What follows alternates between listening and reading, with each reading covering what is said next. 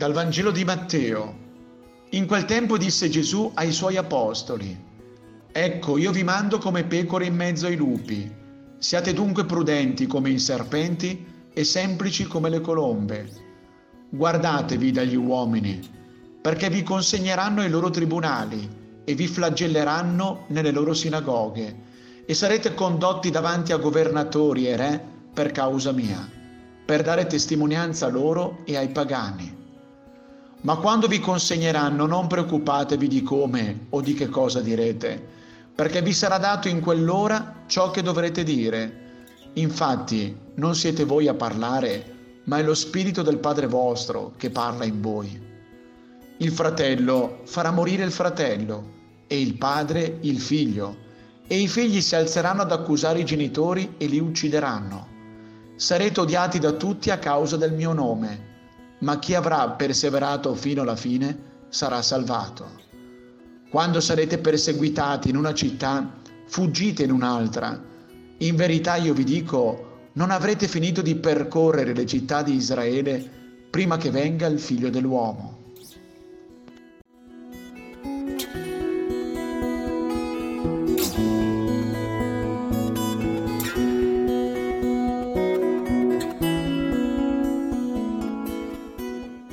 Sarete odiati da tutti a causa del mio nome, ma chi avrà perseverato fino alla fine sarà salvato.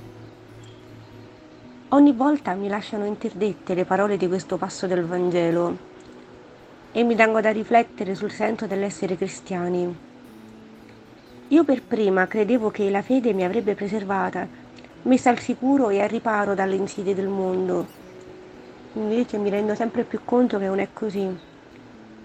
La logica del mondo, governata dalla scaltrezza, furbizia, egoismo, invidia e prepotenza, stride così tanto con la logica del Vangelo che ogni giorno dobbiamo prepararci ad una santa battaglia, quella di continuare a portare avanti la logica di Dio, fondata sull'amore gratuito, sull'altruismo fine a se stesso, sulla solidarietà fraterna, nonostante il mondo ogni giorno ci ricordi, ma chi te lo fa fare?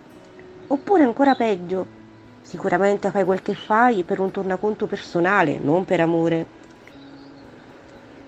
In questa battaglia non siamo soli però. Gesù ci indica anche la via da seguire e con la quale affrontare ogni difficoltà. Non ci vuole infatti ingenui e creduloni, ma credenti, affidandoci a Lui come un bambino sulle spalle del papà, fiducioso e conscio che non gli potrà accadere nulla di male finché si tiene stretta a quella mano. Inoltre ci fa una promessa: la battaglia sarà lunga e difficile, ma la ricompensa per chi si terrà stretto alla sua mano è la vita, quella piena, quella eterna, che nessuno potrà toglierci. Navighiamo a vista, passo dopo passo, incontro al futuro, sapendo che siamo forti in Gesù, che mai ci abbandonerà e ci darà sempre la forza e le risorse per affrontare ogni insidia nel mondo. Oggi affido un mio pensiero ossessivo o una preoccupazione al Padre, con fiducia, e dico nel cuore mio con fermezza: Gesù, pensaci tu.